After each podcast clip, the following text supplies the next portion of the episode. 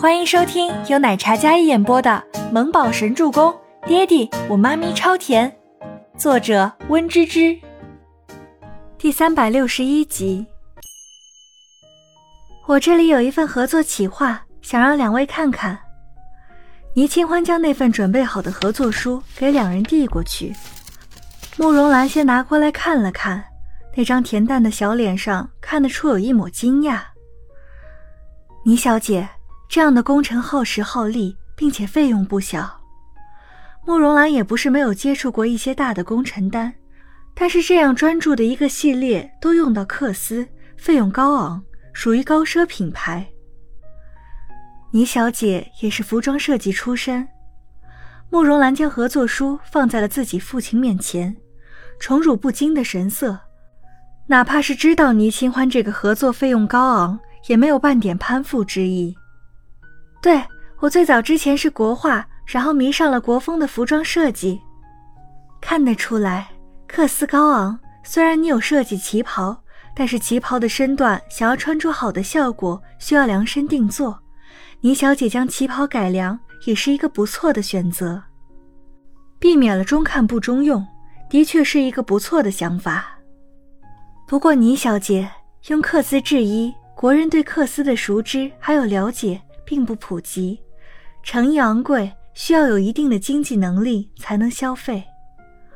倪清欢抿唇一笑，这些是我考虑的问题，蓝小姐不需要担心。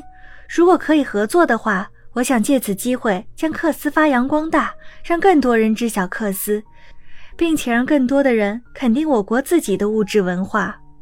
慕容兰端着水杯的手微微顿住，她浅笑一声，然后饮下茶。但话音刚落，一位风风火火的身影冲进来，鼻青脸肿，看起来有几分烦躁的样子。许自强一进来便看到了倪清欢跟周伯言，那双小眼睛立马瞪得大大的，一副要骂人的模样，但转瞬他立马止住了自己一腔怒火。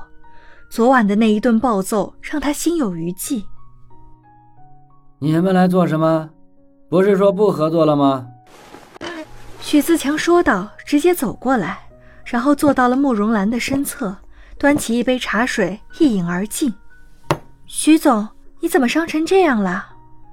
倪清欢看着许自强这一脸鼻青眼肿的惨烈模样，一定是被人狠狠教训过的。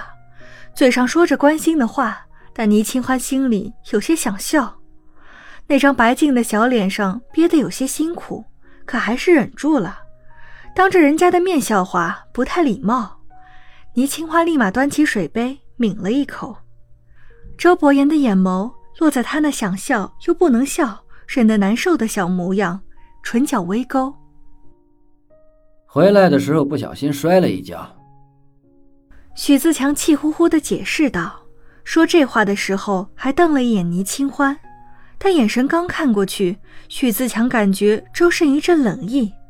转头看去，那清冷孤傲的男子眼神如同利刃，他一个眼神便让他心生一股卑微。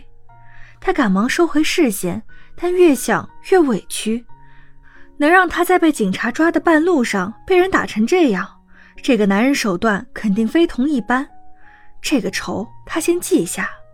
那个孟小姐说的没错，要想报仇还得釜底抽薪。父亲看什么？我看看。许自强一来，所有的气氛都被打破了。慕容清父女没有再说话，对于许自强也没有关怀。虽然是一家人，但关系看得出来很不好。倪清欢跟周伯言两人对视一眼，一个眼神交汇。倪清欢莫名心安不少，他很庆幸，虽然有母亲横在中间，但至少与他并肩站立的是自己的心爱之人。不像慕容兰如此出色，却被这样一个人渣耽误。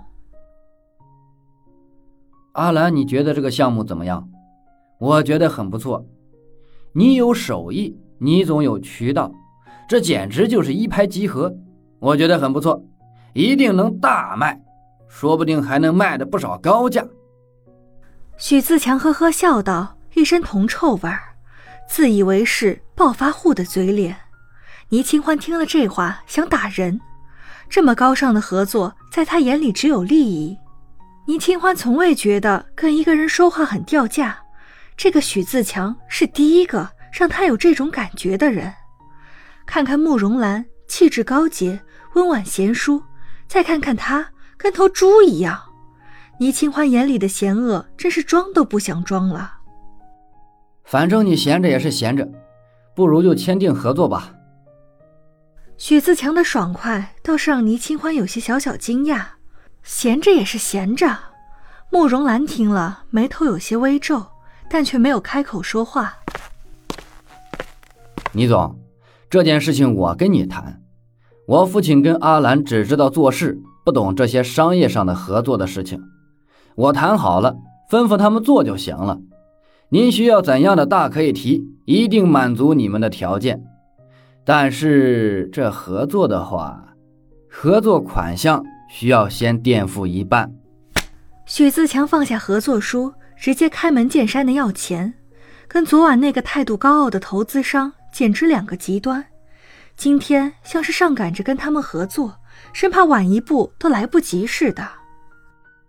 如果你总时间紧迫，我们这边可以赶工，质量保证，但是价格会再高一半。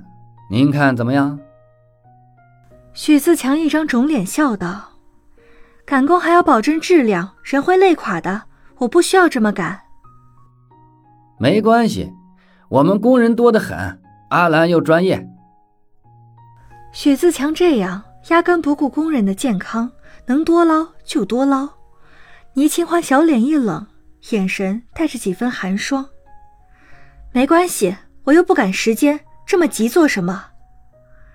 倪清欢骤然冷却的嗓音直接将许自强那点歪心思给击退了。许自强一听有些不太妙，孟小姐说了，一定要让倪清欢缩短工期，早些定下大秀的时间，越早越好啊。行行行行。